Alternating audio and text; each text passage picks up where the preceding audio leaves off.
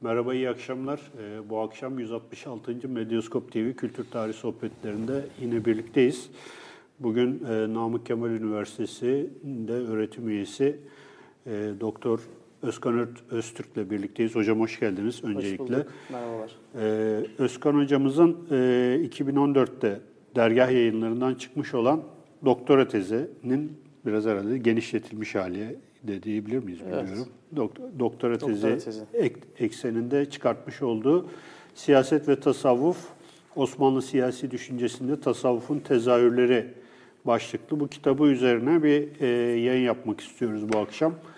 E, bu yayının size ulaşmasında bize destek olan Kur'an-ı kitabı da ayrıca e, teşekkür ediyoruz. E, ve ben ilk soruyu sormak üzere Suzi Ozan'a bırakıyorum. Buyur Ozan. Merhaba hoş, hoş Merhaba, geldiniz hoş tekrardan. Ee, hocam, e, kitabın başlığı, iki başlığı var aslında. Yani daha doğrusu başında iki unsur var. Bir tanesi siyaset, diğeri tasavvuf. Ee, tasavvufun e, ortaya çıkışına bakarsak, yine tırnak içinde kullanacağım bir şey bir tavrı var, bir anarşist tavrı var aslında.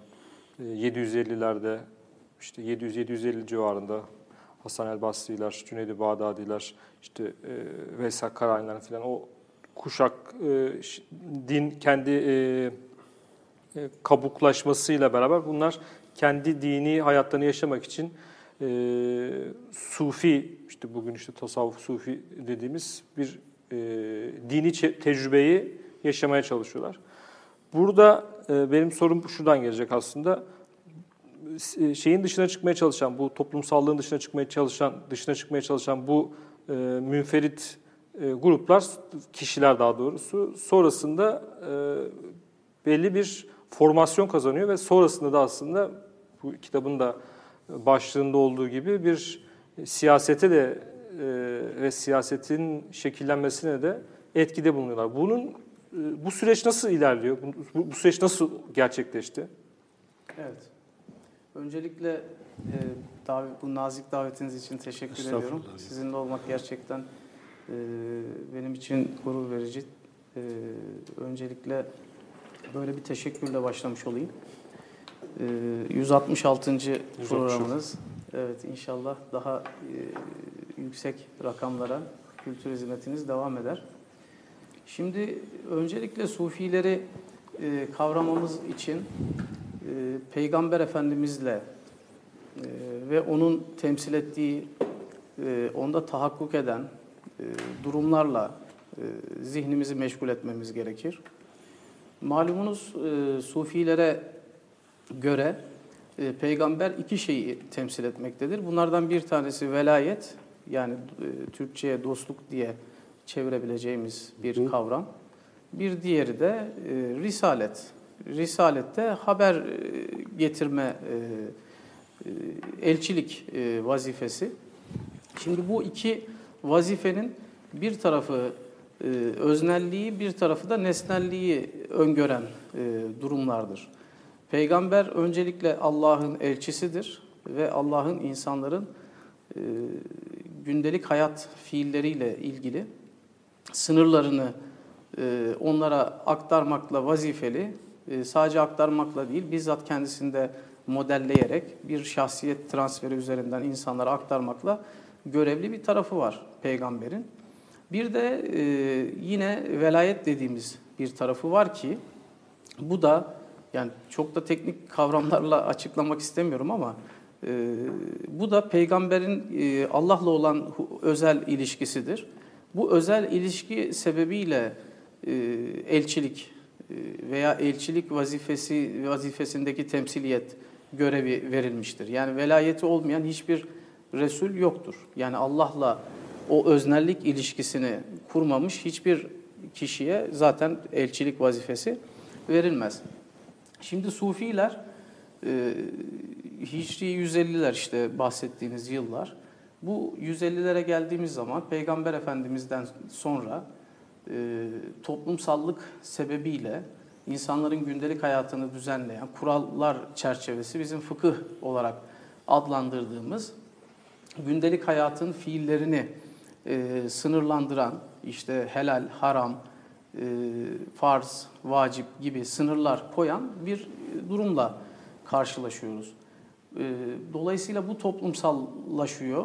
Kurallar, kaideler, normlar e, şeklinde dolayısıyla da nizam e, şeklinde ortaya e, konuluyor. Fakat içerisinde Sufilerin muhalefet ettiği bir taraf var ki bu kuralların, normların, biçimin dolayısıyla e, tebellür etmesiyle birlikte içerik yani öznellik dediğimiz şey hakla ilişkisi yani kurallar üzerinden hakla ilişki kurmak değil de bizzat bu velilik e, nosyonu üzerinden e, kurulan ilişki e, bazen e, Sufilerin eleştirdiği, en çok eleştirdiği şekliyle bazen ötelenmiş oluyor. İnsanlar namaz kılıyor ama şekilden ibaret kalıyor. İnsanlar hukuki kurallar, hükümler koyuyorlar ama hüküm e, adalet anlamına gelmiyor e, gibi. Bu tür e, durumlarda Sufilerin gerek fakihlere, gerek e, sultanlara e, bir itiraz ettiğini görüyoruz. Ama bu itiraz anarşizmdeki gibi e, to, to, yani külliyetli bir otoriteye itiraz şeklinde değil de Hocam ben tırnak içinde kullanmıştım evet, ama. ot- ot- otoritenin otor, otoritenin e, yani siyasi otoriteyi kastediyorum. Yoksa Sufiler otoriteyi külliyen reddeden evet. çünkü e, şehlik dediğimiz e, ve dolayısıyla onların yaygın çevresindeki ilişkilerde hiyerarşik ilişkiler olduğunu görüyoruz. Ama bu hiyerarşi güç merkezli bir hiyerarşi değil, rıza merkezli bir hiyerarşidir. Dolayısıyla hani ben de tırnak içerisinde Gramsci'nin kavramlarıyla söyleyeyim. Yani güç merkezli bir siyasi e, hiyerarşik bir sistemden ziyade rıza merkezli. Yani dışarıdan gelen bir iktidar baskısıyla değil, içeride inşa edilmiş bir iktidar baskısıyla Sufilerin örgütlendiklerini görüyoruz. Şeyhler etrafında oluyor. Kendileri bu velayetle ilgili tecrübelerinden, e, hakla olan hususi ilişkilerinden bazı dini tecrübeler, vizyonlar yaşıyorlar. Bunu daha sonra literatüre aktarıyorlar. Yani işte hüzün şudur diyorlar, ünsiyet şudur diyorlar, Tanrı ile birlik, e, cem, birleşme şudur diyorlar. Yani böyle bir literatür oluşmaya başlıyor. İlk dönemi soruyorsanız e, orada şeylerle, e, siyasilerle e, bir e, adı e, belki kaçmak yani mümkün ol, olduğunca az e, temas etmeye yönelik bir kaçış şeklinde bir tepkileri var e, Sufilerin. Hatta ilk Sufilerden Fudayl bin İyaz'ın dönemin işte halifesini terslediği, onu kovduğu, onunla görüşmek istemediği ve ona nasihat ettiği zamanda çok ağır konuştuğu böyle bazı literatürde e, şeyler var, referanslar var. Fakat e, bir şeye daha işaret etmek e, isterim. Şimdi Sufilerin şöyle bir vurgusu var. Peygamberin velayet yönü yani hakla olan yönü bir hakla olan yönünden kaynaklanan bir bilgi sistematiği var. Yani bir dini tecrübesi var veya Tanrı'dan bizim vahiy dediğimiz e, formasyon sistemiyle e, Tanrı'dan aldığı bilgileri kendi iç dünyasında, gönlünde, zihninde bu kavramı değiş, değişmeceli kullanabiliriz. Temellük ettiği manaları insanlara aktarıyor. Şimdi bu manaları insanlara aktarmak bir şeydir. Bunları insanlara otoriteyle dayatmak e, başka bir şeydir. Birincisi bilgi, ikincisi iktidara e, tekabül eder. Şimdi peygamberin şahsında ve vasfında bilgiyle iktidar ayrışmış değil. Ayrı ayrı kategoriler değil. E, malumunuzdur ki herhangi bir iktidar vurgusu olmayan bir bilgi yoktur. Yani bilgi dediğimiz şey bir iktidarı gerektirir. İktidar da bir bilgi rejimini gerektirir. Bunların ikisi arasında bir ilişki e, vardır.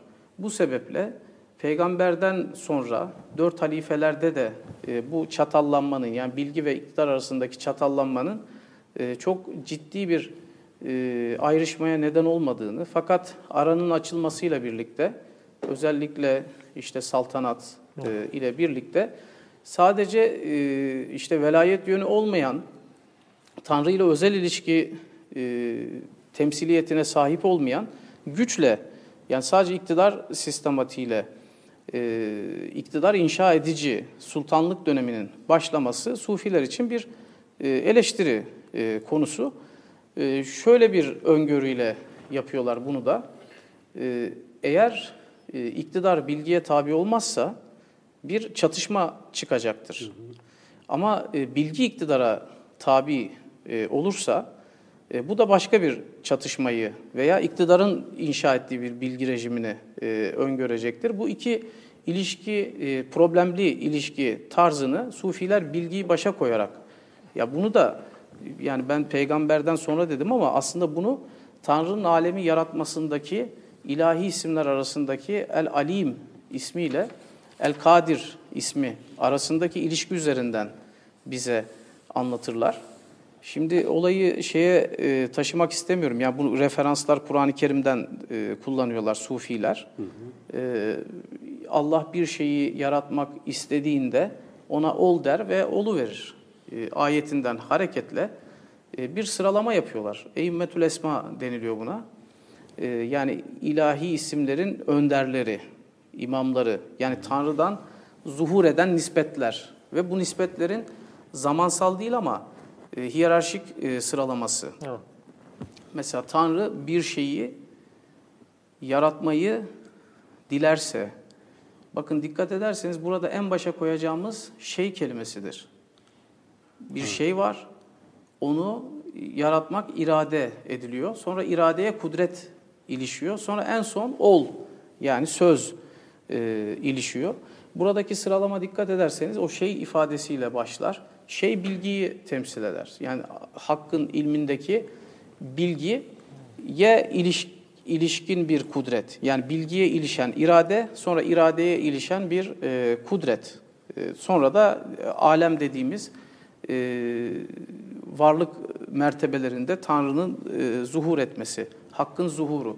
Şimdi burada dikkat ederseniz bilgi e, başta ve bilgiye tabi olmuş bir iktidar var. Peygamberin şahsında da bu böyleydi.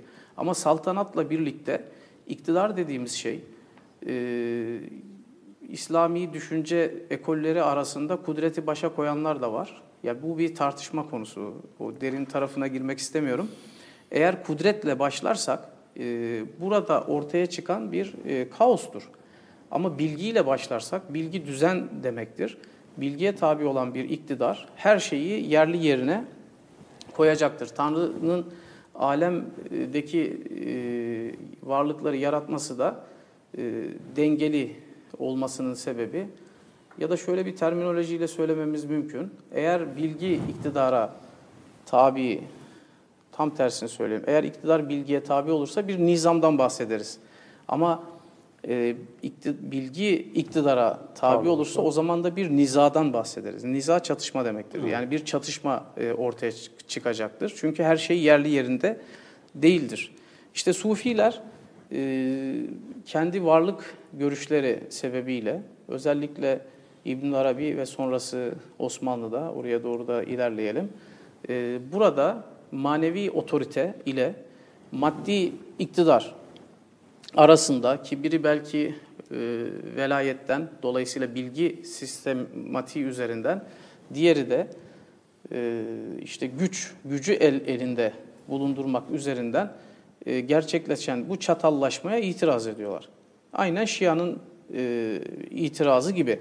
Ama Sufilerin itirazı Şia'daki gibi bir itiraz değil. Şia bilgiyi yani hakla olan ilişkinin devam etmesi gerektiğini söylüyorlar. 12 imamlar üzerinden devrederek.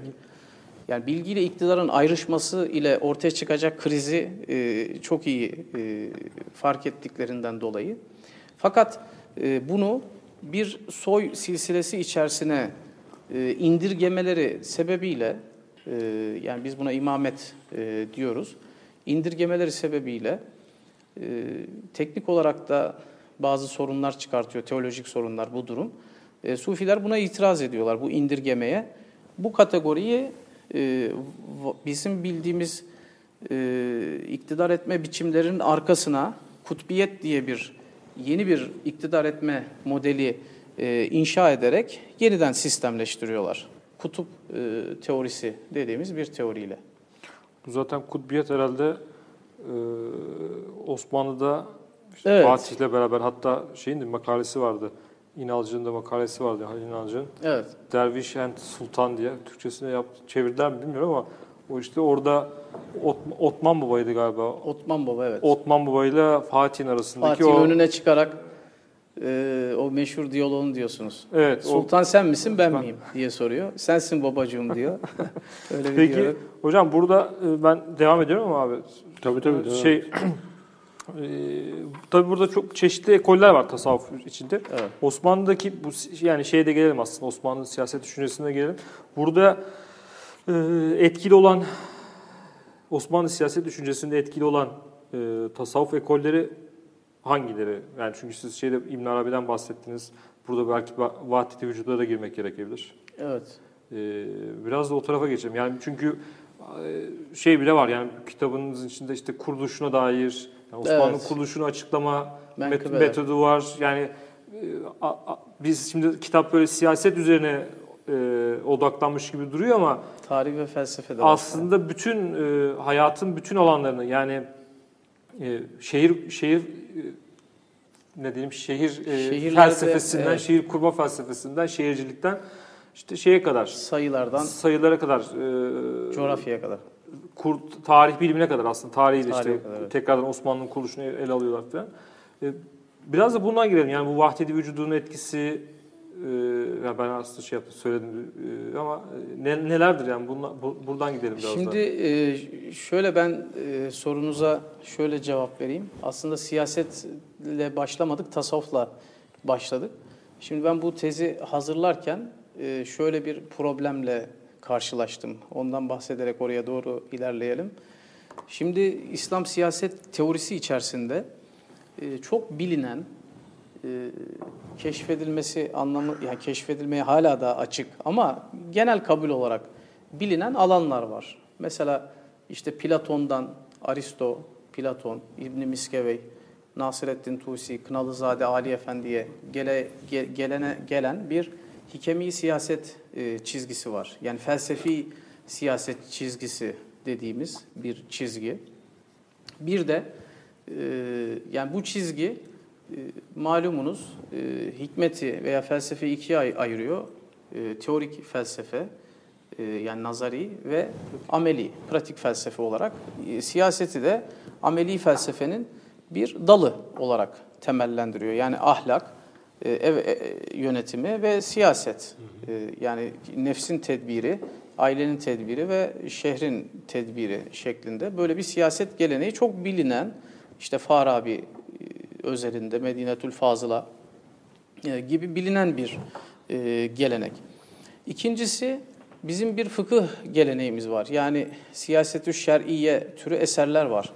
E, Maverdi'nin işte Dede Cöngi'ye kadar aradaki isimleri e, geçerek söylüyorum. Böyle bir siyaset geleneğimiz var. Fıkıh temellendirmesi, e, fıkıhtaki e, formasyon üzerinden inşa edilmiş. Bir de kelam kitaplarında özellikle imamet bahislerinde temellendirilen imametin şartları yani yöneticinin önder olması gereken kişide hangi şartların, e, vasıfların bulunmasını bulunması gerektiği üzerinden bunun işte kelami referanslarından bahseden bir e, siyaset e, geleneği var. Bu üç gelenek en baskın gelenekler. Burada farklılaşan bir tek İbn Haldun'dur. Mukaddimenin girişinde e, benim yaptığım şey hikemi siyaset değil, e, başka bir şey. Yani içtimaya, insani içtimaya arız olan halleri ben e, tanımlıyorum. Bu bir yeni bir ilimdir e, diyor. Hatta e, yani bunu ben bulmuş olmamalıyım. Daha önce muhtemelen İskenderiye Kütüphanesi yakılmasaydı muhakkak hani Birileri bunu birileri söylemiştir gibi de mütevazi bir şekilde e, yeni bir şey yapıyor. Yani bu aslında çok önemli yeni bir şey. E, işte sosyoloji, iktisat vesaire hepsini toplayabileceğimiz bir sosyal bilimler tezgahı oluşturacak şekilde. Şimdi ben burada şu soruyu sordum. E, bu fıkıh, kelam, hikemi siyaset geleneği yani felsefe geleneği acaba bunun yanına tasavvuf e, yani sufilerin siyasetle ilişkisi ne olabilir? Yani e, itiraf edeyim ilk başta şöyle bir şey söylüyor düşünmüştüm. Yani sufilerin e, sultana övgüleri olabilir. metiyeleri olabilir, duaları olabilir. Sultanların da onlara iltifatları olabilir. Saraydan işte koyun göndermişlerdir. Bize dua eden insanların ihtiyaçları var mıdır gibi ilişkiler e, kurmuş olabilirler diye düşünüyordum. Yani bir siyaset teorisine denk gelebilecek, yani bir felsefe çalışması yapmaya çalıştım aslında. Yani içinde birçok şey var ama bir siyaset e, felsefesine denk gelebilecek bir malzeme var mı acaba? İlk şu soruyu sordum. Yani Sufilere göre e, işte siya- siyasi şeylerin tabiatı nedir sorusundan hareketle. Yani siyasi şeyler mesela fıkıh geleneğinde e, hüküm kavramı, temellük kavramı gibi böyle temel e, kavramlar var. Kelam düşüncesinde hilafet kavramı gibi kavramlar var. E, felsefede de işte yönetici merkezli ve yöneticinin e, toplumla kurduğu ilişkinin ilişkide ortaya çıkan erdemler üzerinden bir sistem var. Yani Sufilerde acaba böyle bir orijinal bir e, yaklaşım, siyasi şeylerin tabiatlarına e, dair e, bir yaklaşım var mıdır? Düşüncesiyle e, hareket ettim ben. Şimdi hikemi siyasetle ilgili çalışmalarım olmuştu. Orada şunu görmüştüm. E, özellikle e, fiiller yani siyasetin konusu insani fiillerdir. İnsanların fiilleridir. Ve insanların fiillerini e, biz e, ahlak üzerinde e, tartışırız. Bu fiiller e, yine İbn Haldun'un e, şeyiyle söylersek terminolojisiyle e, içtima yani bir araya gelme sebebiyle toplumsal fiillere dönüştüğü zaman ortaya çıkan çatışmayı giderecek şekilde nasıl örgütlenebilir? İşte bu da siyaset olmuş oluyor. Şimdi ben burada e, Sufiler acaba ne diyor diye düşündüğümde çok farklı bir şey gördüm. Kitabın girişinde daha evvelki Sufilerin yani Osmanlı dönemi öncesindeki Sufilerin siyasete dair yaptıkları çalışmalar e, hakkında bir analiz var. Bu çalışmaların e, bir kısmı e, mesela Gazali'nin Nasihatül Muluk adlı eseri doğrudan e, sufi bir bakış açısıyla yazılmadığını gösteriyor. Yine Hamedani'nin bir kitabı var. O eser özellikle İbnül Arabi düşüncesinden çok beslenmiş e, olduğunu gördüğümüz bir eser. E, o eserdeki temel yaklaşımlarda dolayısıyla İbnül Arabi düşüncesine hamledilebilir. Bir de e, e, işte bu bu minvalde yazılmış. e, hatta bunun dışında yazılmış. Doğrudan sultana yazılmamış. Adı da siyaset olmayan bambaşka konulardan bahseden ama aralarda sultanla ilgili, hilafetle ilgili böyle kavramların olduğu, siyasi sistemi açıklayan, değerlendiren metinler e, gördüm. Ama İbn Arabi'nin dünyasına girdikten sonra özellikle işte bu sorduğum sorunun yani siyasi e, şeylerin tabiatı nedir sorusu e, ciddi şekilde belirginleşmeye başladı zihnimde ve sonra bu kitap çıktı. Yani Osmanlı'ya onu taşıyan özellikle İsmail Hakkı Bursevi'nin metinleri e, İbn Arabi'nin söylediklerinin takipçisi olmakla birlikte onun çok ötesine meseleyi siz de demin saydınız şehirlere kadar e, saltanat e, merasimlerine kadar tören alayında Protokole kadar. Evet, vahdeti vücudun tören alanındaki yani tören yürüyüşündeki tezahürü, e, cülüs merasimindeki, bayramlaşmadaki tezahürü, sarayın yapılışındaki tezahürü. Mesela bizim şu an yeri gelmişken söyleyelim.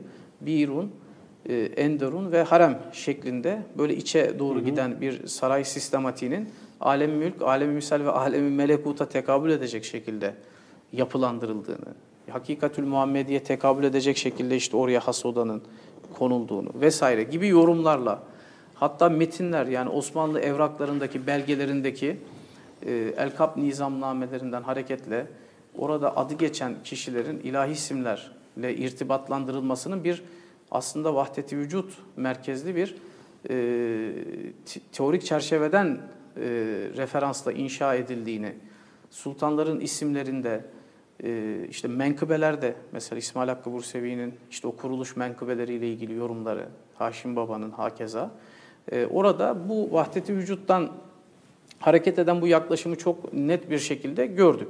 Dolayısıyla bu soruyu cevaplandırmadım. Bir daha e, soruyu sorarak cevabını e, bulduğum şeyi ifade edeyim. Siyasi şeylerin tabiatları nedir sorusunun cevabı tasavvufun vahdet-i vücut düşüncesinde gizli. O da şudur. Varlık e, bu sufilerin metafizik tanımında İbn Sina ile de ayrıştıkları yer. E, varlık e, hak olarak varlık e, incelenir e, şeyde tasavvufta. Yani varlık tektir, birdir. Mertebelerde farklı şekilde gözükmektedir. Mertebelerde zuhur eden tek bir hakikat olduğu için aslında tasavvuf şunu söylemiş oluyor bize.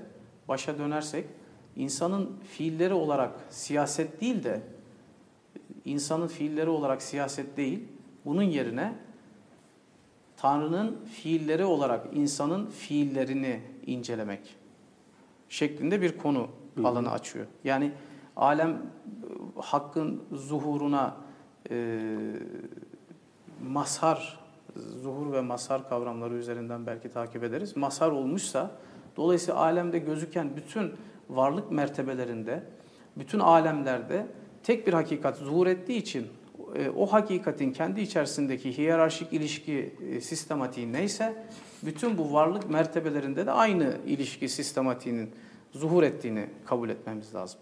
Şimdi bu bir e, kafa karıştırıcı bir cümle gibi duruyor. Belki örneklerine girersek e, bunu konuşabiliriz. Yani çok net gösterebiliriz. E, Sufilere göre e, temelde meratibül vücut diye bir kavram vardır. Yani varlık mertebeleri dediğimiz bir kavram. Beşli, yedili taksimler var bu konuda.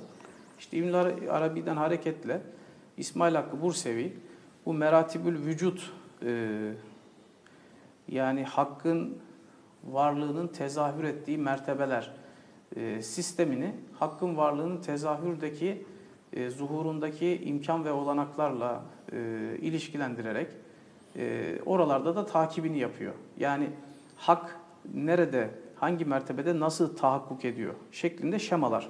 Yani Evet. ben, kitapta da ben o şemaların bir kısmını koydum. Evet. Başta ilahi isimler arasındaki ilişkiler ve bu ilişki sistematiğinin daha başka varlık mertebelerinde de tezahür etmesi şeklinde böyle ana şemalar. Çok şaşırtıcı gerçekten.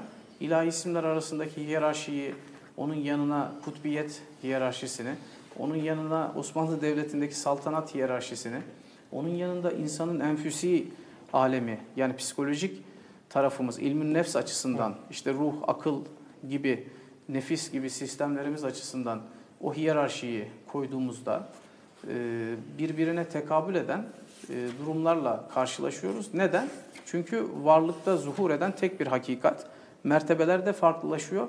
Farklılaşsa da zuhurun tarzı farklılaşmadığı için benzer hiyerarşik ilişkiler ortaya çıkıyor. Temel kabul bu. Yani siyaset felsefesi açısından.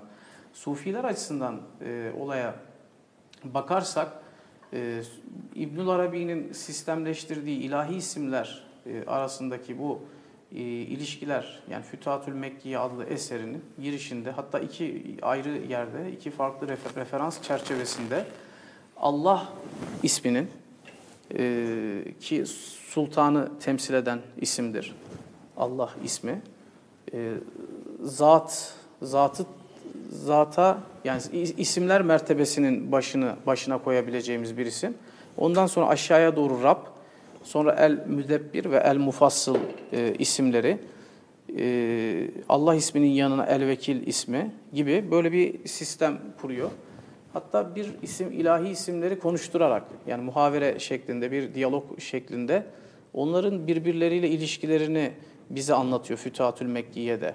Yani şimdi olayı e, şu, yani İbn Arabi'nin Fütuhat'ta anlattığı e, hadiseyi böyle tecessüm ettirmeden e, yani cisimleştirmeden e, anlat anlatmaya çalışayım. Şimdi bir e, diyelim ki e, kudret bir şeye ilişmek istiyor. Kahhar ismi bir varlığa, mertebeye ilişmek istiyor. E, Rezzak ismi bir mertebeye ilişmek istiyor. Eddar yani zarar veren ismi bir mertebeye ili- ilişmek istiyor. Şafi ismi bir mertebeye ilişmek istiyor. Bu, bu kaostur. Evet. Yani hangisi nerede tezahür ediyor? Yani nizadır. Burada nizam e, haline gelmesi için rububiyetin yani Rab isminin bunları e, her birine ilgili koltuğa oturtturması tabiri caizse gerekir. İlgili yere, ilgili mertebeye işte el müdebbir ismi ve el mufassıl ismi rububiyetin iki yansıması olarak e, birisi her bir e, şeyin hükmünü, ilahi ismin hükmünü belirlen, belirleyen, diğeri de onu tafsil eden yani ay- ayrıştırarak her birini alemde yerlerine e, sistemli bir şekilde ilahi isimlerin zuhurunda böyle bir hiyerarşinin olduğunu anlatıyor İbnül Arabi ilahi isimler arasında. İşte Bur- Bursevi de bu ilahi isimler arasındaki ilişkiyi saltanatla ve demin e, saydığım şeylerle ilişkilendirerek muazzam bir e, teorik açıdan, pratikte tabii ki bunların e, oturmadığı yerler var. Yani problemler var. Belki o soruları birazdan sorulabilir. Ama mükemmel bir etütle bunları birbirinin karşısına mukabil şekilde yerleştiriyor. Mesela isterseniz bahsedebiliriz böyle kısa çerçeveden. Ya da soruyla da devam edebiliriz. Hocam şimdi bu şehirleri bir dönmek istiyorum ben. Ee, Bursevi'nin herhalde şeyinden yola çıkarak Mekke, Medine, Kudüs, Şam, Bağdat, Mısır, Konya, Kıbrıs, Bursa, Edirne ve İstanbul ve bunların ilahi isimleri. Yani bu e, anladığım kadarıyla yani bütün işte 3. Selim'in e, bayramlaşma merasimi resminde bile biz o e, düzeni görebiliyoruz diyorsunuz.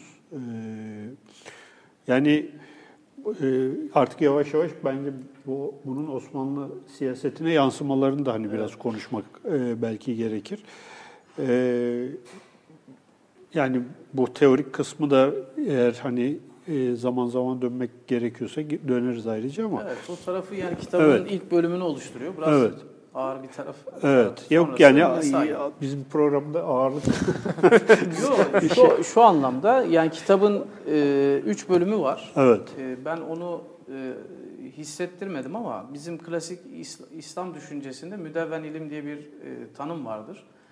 E, mevzu, mesaili ve mebadiyi olur bir ilmin. Yani Evet. başlangıç ilkeleri olur. Mevzu olur. Evet. E, yani konuları e, olur. Konusunun ne olduğunu tespit etmek gerekir ve sonra meseleleri e, tartışılır. Kitabın girişi mebadiine dair yani Evet. metafizik e, referansları anlatan. E, sonra e, mevzu neydi? Yani sufi siyasetin mevzu insan Tanrı'nın fiilleri olarak insanın fiilleri. Bunu ifade ettik. Evet. Mesail tarafı biraz daha şenlikli. Onu ifade etmek için söyledim. Yani O zaman Osmanlı o zaman mesail tarafına da Evet. geçebiliriz. yavaş yavaş. saltanatındaki gözük Evet. Nasıl eee, gözüküyor gibi. bu mesela Fatih kanunnamesi ile bu şeyi nasıl eee eee çerçeveyi, konteksi nasıl eee, karşılaştırabiliriz? Evet. Şimdi e, şöyle bir soru gelebilir. Önce ona cevap vererek. Evet. Şimdi bu dediğiniz şey Bursevi'nin e, ilahi isimlerle e, saltanat hiyerarşisi arasındaki yakıştırmaları tamam. Bursevi'nin yakıştırmaları mı? Acaba Osmanlı'nın bundan haberi var mı? Yani devletin ana gövdesinin bundan haberi var mı? Bu soru ciddi bir soru. Veya Bursevi bunu niye yapıyor? Hangi siyaseti güdüyor burada? Bu e, konuda da bir çalışma yapmıştım. Ee, Osmanlı Devleti'nin özellikle bin, e, on- 1725 vefatı e, bazı krizlerle karşılaştığı temelde iki kriz var. Biri yine e, İbn Haldun'la alakalı.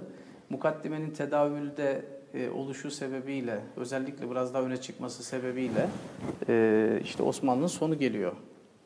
Yani devleti ebed mü- müddet fikrindeki e, şeyler, çatırdamalar. İkincisi de hilafetin e, Kureyşiliği üzerinden, yani Osmanlı sultanları Kureyşi değil Evet. gibi böyle iki tane temel şey var. Kriz var. İsmail Hakkı Bursevi'yi ben bir e, sufi olarak düşünseydim sadece bu tez çıkmazdı. Ben aynı zamanda bir devlet adamı, yani devletin e, bir organik aydın gibi, yani devletin e, temel e, bilgi sistematiğini de inşa eden veya en azından teklif eden. Çünkü çünkü bütün risaleleri e, devlet hiyerarşisindeki kişilere yazılmış e, risaleler. E, bu bu çabanın tasavvufun içerisinden ziya yani tasavvufun içerisinden düşünmek e, tabii ki güzel ama bir de devlet açısından da sosyal politikalar açısından da değerlendirilmesi ayrı bir tartışma. Şimdi İsmail Hakkı Bursevi e, bir sistem kuruyor ama devletin bundan haberi var mı? Tezin en zayıf tarafı bu. Yani en zayıf tarafı derken e, bunu temellendirecek temel delillere e, sahip olmak gerekir. Ben birkaç tane bu anlamda e, Osmanlı Osmanlı'nın sufi bir devlet oluşu, saltanat sistematiğinin biz, bizzat Bursevi'nin tabiriyle söylersek nefesi evliya tarafından, yani evliya bu e, protokol sistemini, hiyerarşik sistemi, vahdeti vücuttan referansla inşa etti diyor. E, bu, bu konuda birkaç örneği var. Bunlardan e, bahsedeyim isterseniz. Mesela Fa- Fatih e, kanunnamesinde e, Fatih Sultan Mehmet daha önce olmayan bazı usuller e, getiriyor. Bunlardan bir tanesi e, divanı kafesin arkasından e, izlemesi padişahın. Şimdi bu literatürde, tarih literatüründe özellikle e, bir güvenlik e, politikası olarak e, ikincisi bir artık impa- imparatorluk e, tavrı şeklinde tezahür eden bir durum olarak veya e, bir gerileme Osmanlı sultanlarının devlet e, işlerinden, gündelik hayattan el, ayak çekmelerinin bir başka bir gerilemeye vesile oluşu gibi şeylerle e, tanımlanıyor. Şimdi burada e, ben şunu gördüm. Fatih Sultan Mehmet'in bireysel kütüphanesinde e, Sadreddin Konevi ile ilgili, İbn Arabi ile ilgili temel metinler var. E, yine kendisinin o dönemin dervişlerine, büyük şeyhlere e, ilahi isimlerle ilgili sorular sorduğu, bazı hutbeleri gidip özellikle bu konularda e, bazı yerlerde verilen dersleri dinlediği gibi şeyleri de e, biliyoruz. Buradan hareketle şöyle bir şeyle ilişkilendirdim ben. Tedbiratul İlahiye'de İbnül Arabi'nin bir kitabı o da. Kitabın yazılış hikayesi gerçekten ilginç bir hikaye. Ee, onun da peşine düşmek gerekir. Ee, yani Aristo'nun olduğunu zannettiği bir eseri, dünyevi siyaseti anlatan bir eseri bir arka, bir başka bir şeyhten e, kendisine e, bunun e, işte manevi siyaseti de içerecek şekilde yeni, yeniden bunu yazabilir misin gibi bir tekliften hareketle yazdığı bir eser. Tedbiratul İlahiye, Sırrul Esrar adlı esere e, binaen yazdığı bir eser. Orada şöyle bir şey e, yapıyor İbn Arabi. E, şimdi Bursevi'den hareketle söylüyorum. E, şimdi ilahi isimler arasında Allah ismi kuşatıcı, bütün isimleri kuşatıcı bir isim. İsmi azam Sufilerin tabiriyle. Ve bütün diğer sahir sahir isimlerin her birinin referansını kendisinde toplayabilecek bir isim. Yani Allah'ım bana şifa ver, ya Şafi bana şifa ver gibi ikisi için de kullanılabilir. Allah e, ismi bütün hepsini e, kuşatacak şekilde kullanılabilir. Ama tek tek isimler sadece kendi nispetleriyle ilişkili olarak e, kullanılabilir. Yani ya Kadir bana rezzak var, rızık ver gibi ifade ya bu, bu da bir tartışma konusu da e, o olur mu diye o da ayrı bir tartışma konusu. Allah ismi toplayıcı bir isim. Şimdi ilahi isimler arasında ve bizim e, tecrübemize konu olan bir e, karşılığı, inanç e, anlamında bir karşılığı var Allah isminin. Ama bir görünme yani tezahür şeklinde bir karşılığı e, maddi anlamda yok. Kutup dediğimiz ona belki daha sonra gireceğiz. Alemde bir kutup var. Bu yetkin insan alemin varlığının ve devretmesinin sebebi kabul ediliyor sufilerde. Kutup da bilinmeyen, gözükmeyen, tebarüz etmiş bir şey değil. Ee, üçüncü mertebeyi atlayarak insan, insani, e, enfüsi aleme geçiyorum. Orada da Allah isminin e, kutbiyetteki karşılığı şey, Allah isminin e, enfüsi alemdeki karşılığı da ruh. O zaman şöyle bir üçleme çıkıyor. Allah, kutup, ruh. Bunlar aynı zuhur eden hakikatin mertebelerde gözükme şekilleri. Şimdi üç- atlayarak e, söyledim bir tanesini. Bir de normal alemin mülkteki saltanat. Burada da sultan. Ya o zaman dörtlü sistemi şöyle kurmamız gerekiyor. Allah, kutup, sultan ve ruh şeklinde. Bunlar aynı hakikatin farklı mertebe mertebe düzlemlerinde tahakkukları bunlar. Şimdi dikkat ederseniz birincisi e, gözükme anlamında gözükmüyor. Kutup da gözükmüyor ve bilinmiyor. Ruh da gözükmüyor ve bilinmiyor. Ama şurada sultan dediğimiz e, mertebedeki tezahür maddi alemin e, kesif oluşu sebebiyle gözüküyor. Evet. Şimdi Tedbiratül İlahiye'de İbn Arabi şöyle bir sultana tavsiyede bulunuyor. Ee, sen de gözükme diyor. İnsanların önüne çıkma diyor. Bu e, neden? Neden böyle bir şeyi? İşte bu tabii ki e, şu şekilde de yorumlanabilir. İşte bu sana karşı saygılarını yani senin seni görmeleri senin onların üzerindeki tesirini azaltabilir. Yani Fatih Sultan Mehmet'in e, kanun kanunnamesinde de yemek yeme gibi Evet, değil mi? yalnız yemek Yalnız yemek yeme gibi vurguların e, ben bu metafizik yaklaşımla ilişkili olduğunu düşünüyorum. Evet. Belgem yok ama yani bu Belgelerle konuşuyoruz ama. evet, tarihçi olmadığım için belgesiz Ama spekülasyonun önünü aç- açık tutmak belki mümkün. evet doğru Ee, olabilir. bu bir vahdeti vücut düşüncesinden kaynaklı bir tavır olarak e, ben bunu düşünüyorum. E, başka bir yaklaşım var mı? Mesela e, şeyler de özellikle El-Kap nizamnameleri diye Osmanlı'nın yayınladığı böyle evraklarda yani resmi de fermanlarda hangi devlet hiyerarşisinden bahsedilirken hangi ilahi isim zikredilir diye e, şeyler var. El-Kap nizamnameleri yazılmış. Yani biliyorlar aslında o Tabii literatürü. bu ve- literatürü ve vahdeti vücuttaki bu ilahi isimler teorisini bildiklerini görüyoruz yani Evet. oralarda. Çünkü Şeyhülislam'dan bahsederken, vezirden bahsederken kullanılan esmalar aynı değil. Yani isimler aynı değil. Ve e, buradan şeye de gelelim isterseniz. Çok meşhur bir cümle var. E, Sultan yeryüzünde Allah'ın gölgesidir. Şimdi biraz bu e, bu çokça geçen bir ifade. Yani tarih metinlerinde de geçiyor, divanlarda da geçiyor. E, Sufi metinlerde de sıklıkla zikrediliyor.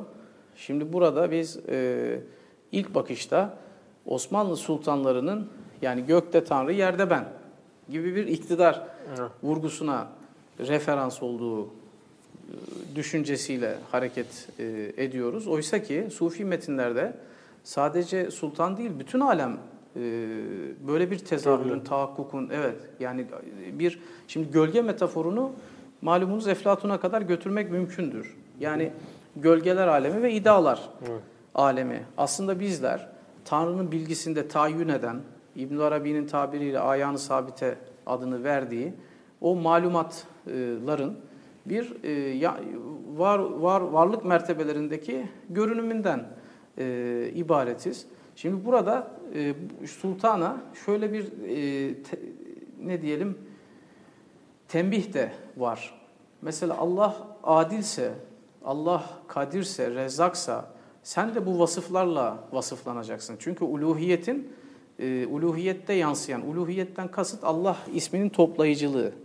Yani Allah ismi nasıl bütün mertebeleri topluyorsa ve bütün mertebelerin taksim yeri orasıysa, bütün nispetler oradan çıkıyorsa, devlet dediğimiz e, sistemde de sen e, bu durumdasın ve bir taksim yerisin Ee, ve Tanrı'daki o ilahi sıfatların tezahür ettiği bir noktasın.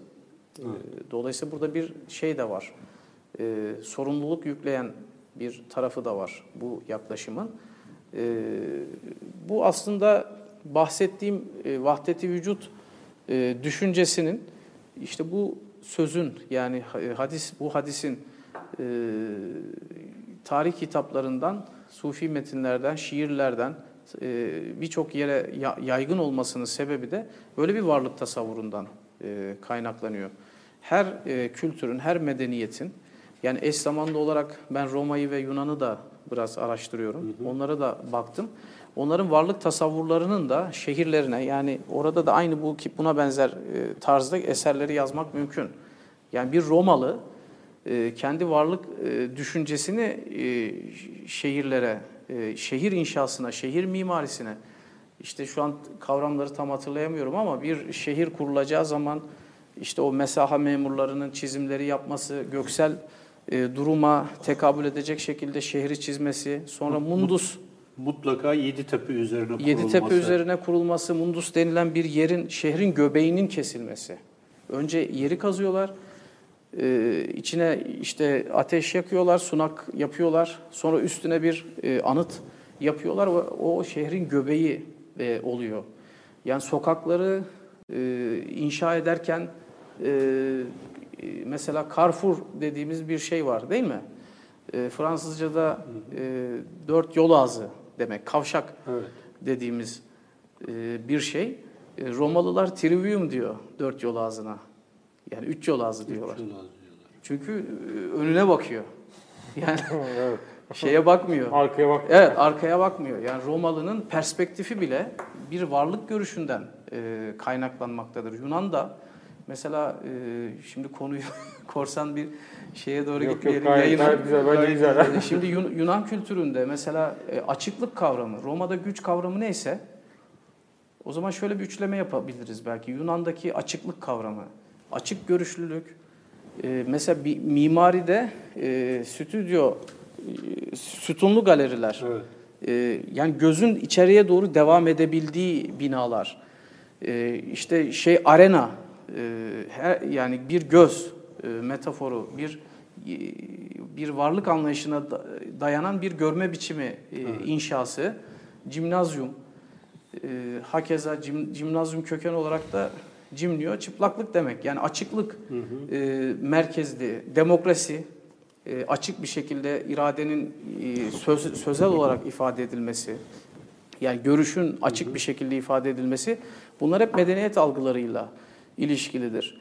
E, işte bu da tasavvuf açısından söylüyorum, hak kavramına, yani açıklık, güç gibi hak kavramı merkezli ve bu hakkın tahakkuk etmesi şeklinde temellendirilebilir. Nerede tahakkuk ediyor? E pekala şehirlerde. Yani sorunuza ancak gelebildik. E, şehirlerde de bu tahakkuk ediyor. İşte İsmail Hakkı Bursevi Tuhve-i Recebiye adlı bir eseri var. Orada şehirlerde tezahür eden ilahi isimleri anlatıyor. Evet. Ee, İstanbul El Cami, Edirne El Hafız, biraz böyle atlaya atlaya gideyim. Konya El Kadir, Mısır El Batın gibi böyle şey yapmış. Evet, Mek- birinin- Mekke Allah El Evvel gibi bir e, hiyerarşi ama Mekke'yi en başa koymuş tabii ama burada İstanbul neden en sonunda onu anlamadım. İstanbul burada en sonda değil. Yani bu o zaman Şimdi El Cami ismi e, toplayıcı isim Evet. olmak anlamında Allah esmasının e, na referans veren bir isimdir. Yani uluhiyete referans veren bir isimdir. Başkent İstanbul olduğu için bütün İslam coğrafyasını İsmail Hakkı Bursevi'nin iklim teorisine de belki değinebiliriz. E, bölüyor şeyi değinelim hocam. e, bölüyor sistemi. İklim teorisi e, üzerinden belki şehirlere geçelim o zaman. Malumunuz iklim teorisi mukaddimede de var. Evet. E, aslında köken itibariyle Fars e, kültürünün, Pers kültürünün e, ürettiği Hint e, tartışması da var ama e, temel referanslarını Pers kültürünün ürettiği bir e, coğrafi e, dünyanın coğrafi bölgelere ayrılmasından. Yedi bölge, yedi Evet, 7 7 tane, 7 iklim, 7 coğrafi e, bölge. İşte bu bölgelerde tezahür eden bir hakikat var ve her bölgeyle vazifeli e, kutbiyet hiyerarşisinde bir şey var. Yani orası çok en, e, ilginç. E, biz saltanattan belki bahsediyoruz ama siyaset sadece sufiler için saltanat e, yani Osmanlı devleti değil. Göksel bir devlet var.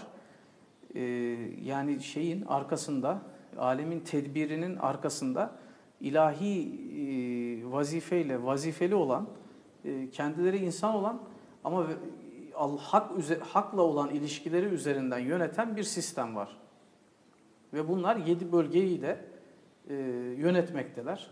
İşte bunlara abdal, e, işte imaman, iki imam, kutup, iki imam, abdal, evtadı erba, e, Onların abdal üstünde seba kut- gibi, evtat gibi. Evet böyle bir Onun hiyera- üstünde hiyerarşide en üstünde en, üst, en üstte kutup, var. kutup, kutbun kutbu var. Evet, kutbul aktap var. Evet, kutbul aktap var. Ve bu üçler, yediler, kırklar dediğimiz o meşhur e, erenler e, sistemine e, tekabül ediyor. İşte bu şehirlerde e, onlardaki tahakkukların e, şehirlerdeki yansımaları Mekke Allah isminin dolayısıyla El Evvel isminin işte bu kitapta da ben bunları zikrettim. Neden Allah isminin? Allah isminin kuşatıcı, uluhiyeti temsil edici, zatı temsil edici olması sebebiyle Mekke zatı temsil ediyor. Medine sıfatı e, temsil ediyor. Burada İsmail Hakkı Bursevi bir anekdot olarak belki aktarmak mümkün. İşte bu hilafetin Kureyşliliği e, meselesini aşmaya yönelik, Osmanlı'ya yönelik eleştirileri aşmak için e, burada zat ve sıfat kavramları üzerinden bir metafizik açıklama yapıyor. İşte zata e, kuvvetin sıfatla verildiği. Dolayısıyla Mekke şeriflerinin zatı temsil etse de Osmanlı'nın sıfatı temsil etmesi. Dolayısıyla e, peygamberin siyerinde nasıl muhacirler ensarla birlikte onların desteğiyle zafere ulaşmışlarsa Mekke şerifleri de zatı temsil eder ama Osmanlı'nın sıfatı temsil eden Osmanlı'nın e, gücüyle, kudretiyle e, zafere ulaşır gibi böyle bir e, metafizik referansla o Osmanlı'da ortaya çıkmaya e, başlayan krizi aşmaya çalışıyor. Ve Osmanlı'nın Mehdi'ye devredilecek bir devlet olduğu anlayışını da sistemleştiriyor. Peki hocam burada biraz önce yine e, şeyde programdan önce protokolde bile kullanıldığını söylemiştiniz. Evet.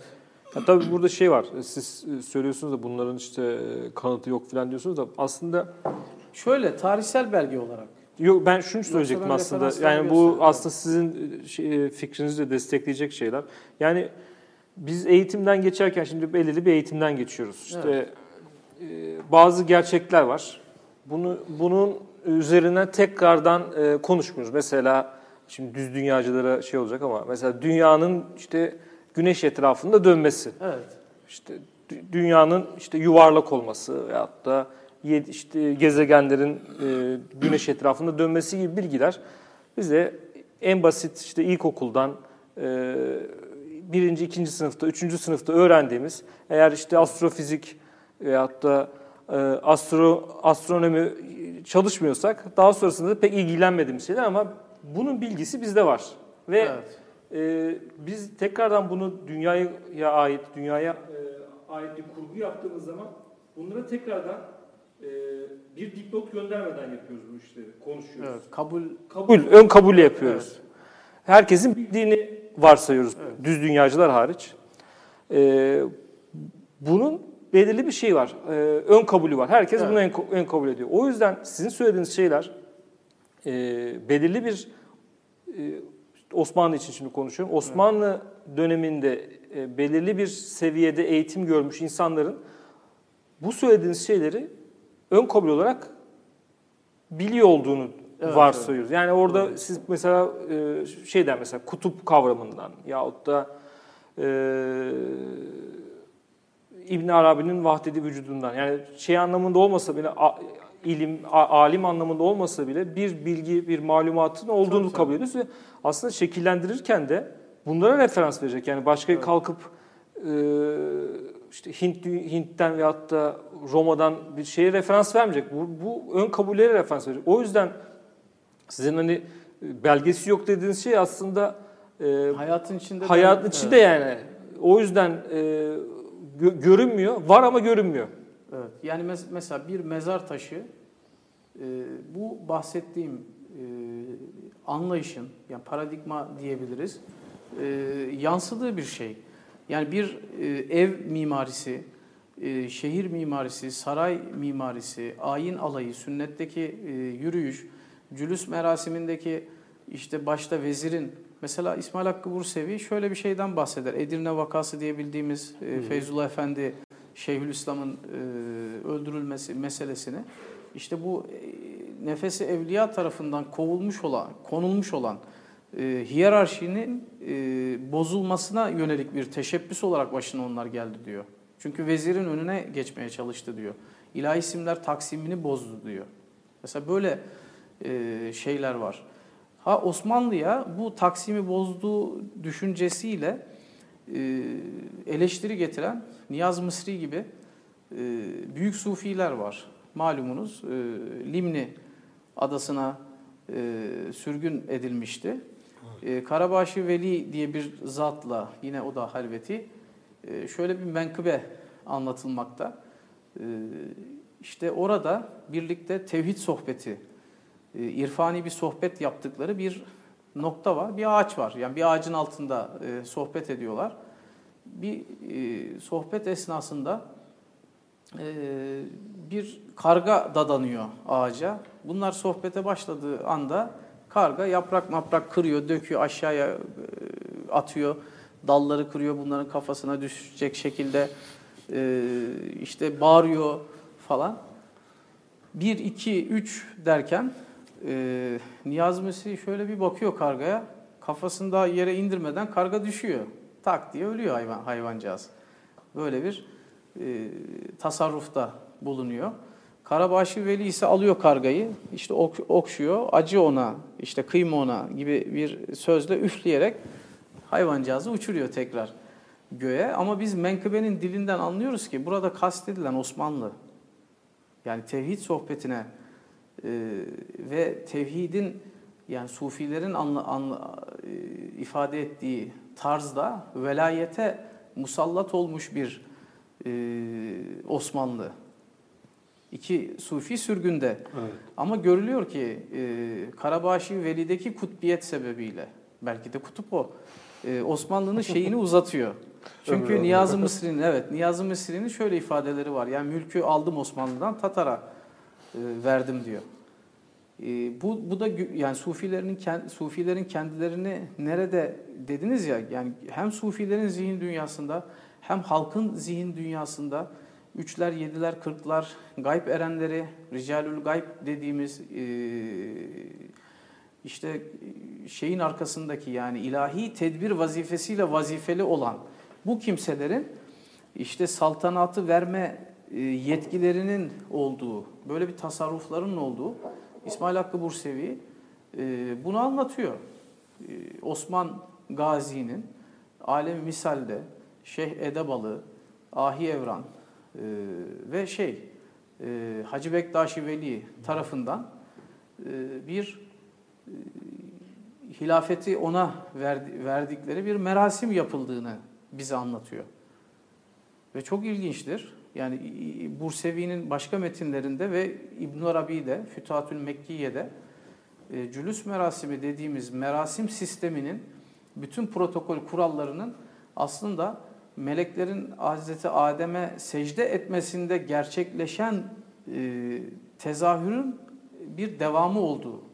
Yani hilafete cülüs merasimi olarak Kur'an-ı Kerim'deki o Hazreti Adem'e meleklerin secde etmesi hadisesini e, bu şekilde okuyan bir zihinden bahsediyoruz. Evet. Başa dönersek yani başta ifade ettiğim şeye referans verirsek bu dikkat edersiniz ki yani meleklere meleklere e, ilahi isimlerin öğretilmesi sonrasında secde gerçekleşiyor. Dolayısıyla e, burada hilafete e, yani hilafete mazhar olmanın, hilafetle tahakkuk etmenin sebebi bilgidir. Yani bilgi, iktidar bilgiye tabi olmalıdır. O Şeklinde zaman bir- nizam gelir. o zaman nizam gelir. Eğer öyle olmazsa niza e, ortaya çıkacaktır, çatışma ortaya çıkacaktır. Yani bu gündelik hayatımızın tedbiri için de böyledir. Alemin tedbiri için de böyledir. Şeklinde bir yaklaşım. Evet. Peki hocam o protokol mevzusunda siz 3. Selim'in Yani Osmanlı mesela çok böyle hani protokol- meşhur bir bayram selam Evet. selamlığı. Kapıdağlı. Konstantin Kapıdağlı'nın resmidir o. Evet. Bin- 1790'daki bir merasim. İşte Evet. önde şey vardır. E, ikinci avluda e, Babüssade kapısının önünde taht konuyor. E, ve işte orada bütün devlet ricali, erkanı orada e, belli bir protokolle şey yapıyor. Sen oradan devam ediyorsun yani. Yok, sonra. orada mesela siz diyordunuz Şimdi şöyle bunun bir şey. Evet. tezahürü olduğuna dair. Sadece o değil, e, yani cülüs merasimine dair işte bir sürü şey var, minyatür var. Evet. E, Kanuni'nin. E, bazen ortada bir e, havuz var, bir su akıyor falan. Yani o minyatürleri e, demin sizin değindiği, yani demin vurgusunu yaptığınız şeye atıf yapmak istiyorum. O mera, minyatürleri çizen e, kişilerin, e, işte meşhur minyatür ustaları, bunları ben e, o vahdeti vücut düşüncesi ile yoğrulmuş, harmanlamış, en azından o dünyaya sağır olmayan kişiler olduklarını bu anlamda metafizik bir çerçeveye zaten e, sahip olduklarını düşünüyorum. E, o, o çizdikleri minyatürlere baktığımız zaman da bunu görüyoruz. Mesela İsmail Hakkı Bursevi şöyle bir şey anlatıyor. Şimdi dikkat edersiniz padişahın arkasındaki silahtar ağa gibi böyle Enderun Evet. ve Darüssade ağlarının konumu o cülüs merasiminde şeyin arkasında. Padişahın arkasında. Evet. Önünde ise bir hiyerarşi var. Vezirden başlayan e, Şeyhülislam'la e, devam eden beyler beyleriyle işte e, Rumeli Beylerbeyi, Anadolu Beylerbeyi, Yeniçeri Ağası, Kaz, Kaz askerlerle böyle devam eden e, burada bir hiyerarşi de vermeye çalıştım. Onu da bir yandan e, oraya da bakabiliriz. Tabii. E, o hiyerarşide de e, bunu görüyoruz. E, şimdi şöyle bir şey e, sordum. Dedim ki neden arkasında padişahın? Evet. Yani silahtar ağa niye arkasında? Enderun ağaları niye arkasında? Yani bu protokol e, niye var?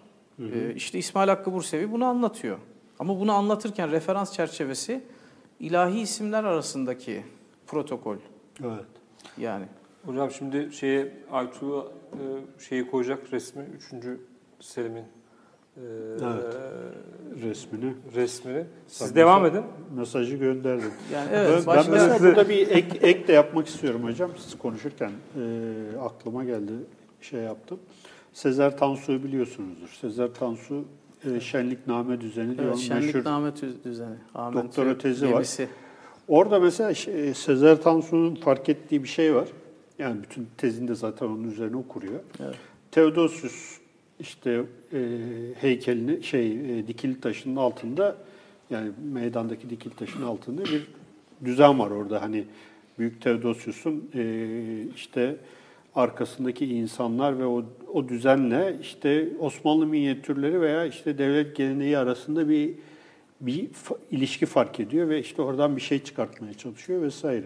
Şimdi tabii e, buradan doğrudan bir bir anlam çıkarmaya çok gerek yok belki ama e, bu e, herhalde e, sadece hani e, İslam şeyinde değil e, muhtemelen e, Ortodoks veya işte Tabii, tabii. Hristiyan şey- şeyinde de e, itikatında da bu önemli bir e, veri olmalı ki e, o paralellik bir şekilde e, kültürler arası bir geçişte e, sağlamış olabilir.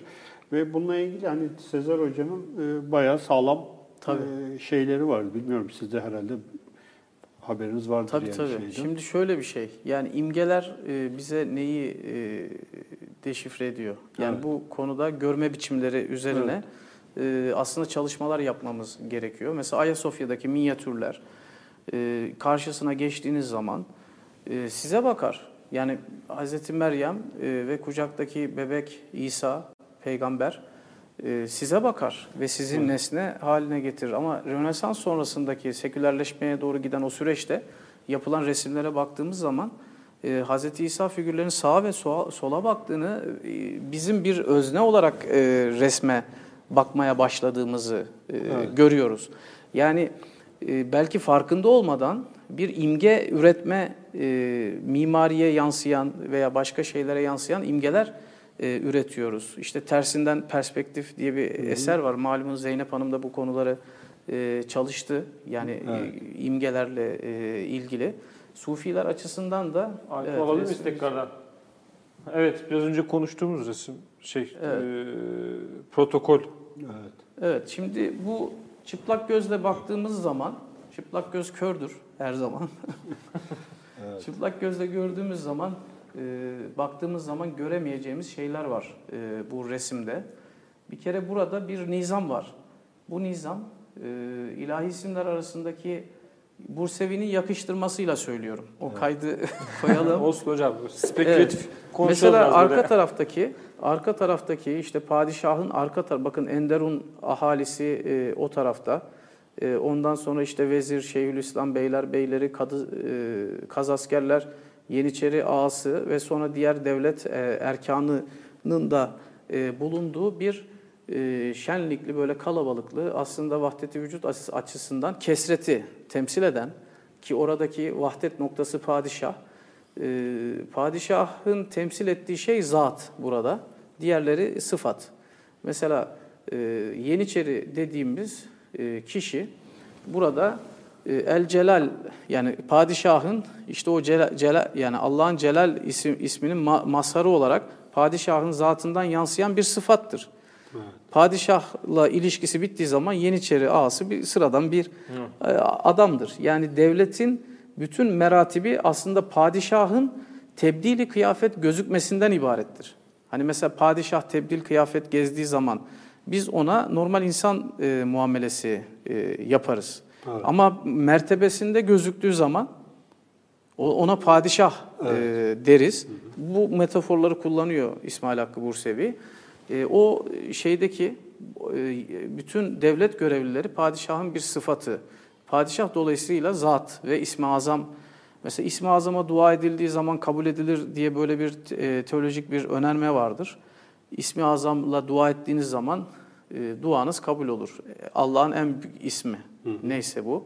İşte bunu anlatıyor mesela İs- İsmail Hakkı Bursevi. Ee, işte o nedir ismi azam? İşte padişahtır veya her e, alanın içerisinde bir ismi azam vardır gibi böyle e, küçük önermeler olarak söylüyorum ama bunların çok derin açıklamaları var kitapta. Kitaba e, merak referans. eden okusun kitabı. Yani Kitabı merak artık edenler okuyor oraya yani. bakabilir. Yani Evet. vaktimiz de sınırlı. Şimdi Şu- şunu e, sö- söylemek Şöyle. isterim. E, hala onun cevabını vermedim. Neden arkadalar? Evet. Evet. Bunu Resmi açayım. bir Aytu daha alalım alalım. mı Aytu? Evet. Evet. Resmi de alalım. Yani Neden arkadalar hocam? Şimdi bakın e, İsmail Hakkı Bursevi bize diyor ki e, alemin şimdi Hazreti Adem'e yapılan e, meleklerin secdesinin bir cülüs merasimi olarak anlatıldığını e, söylemiştim. İsmail Hakkı Bursevi diyor ki e, işte Allah isminin e, bir isim oluşu zatı arkaya koyarsak çünkü o zat gaybül guyub mertebesi diye bir mertebe var meratibül vücutta. Allah ismi bizim artık yani tezahür et- etmiş olan bir isim, el cami bir isim.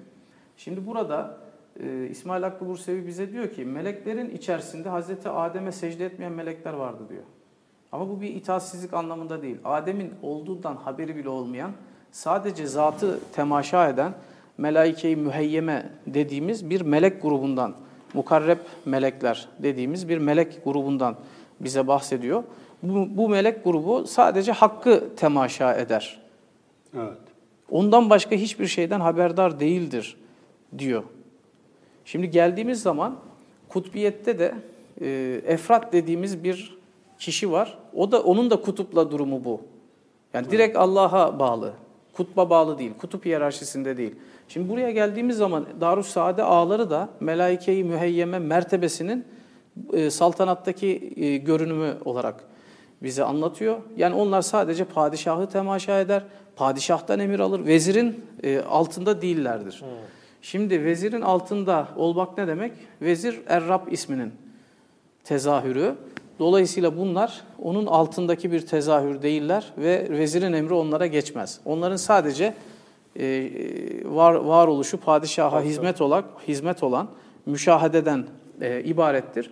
Ama taşra çıkmak diye bir şey var Osmanlı'da. Görev alıp taşra çıkarlarsa o zaman vezirin hükmü altında da bulunurlar. Yani burada e, vezaret mertebesi, padişahtan sonra vezaret ve sonra diğer e, mertebeler hepsi ilahi isimlerdeki e, tahakkukların bir e, yansıması olarak duruyor. Bu arada resmi de güzelmiş yine şimdi görünce. Evet. Değil mi? Tekrardan bakın. Yani bu nazarla bakınca biraz daha belki Evet. farklılaşabilir. Evet. Hocam e, yavaş yavaş toparlayalım. E, son olarak senin soracağın bir şey var mı?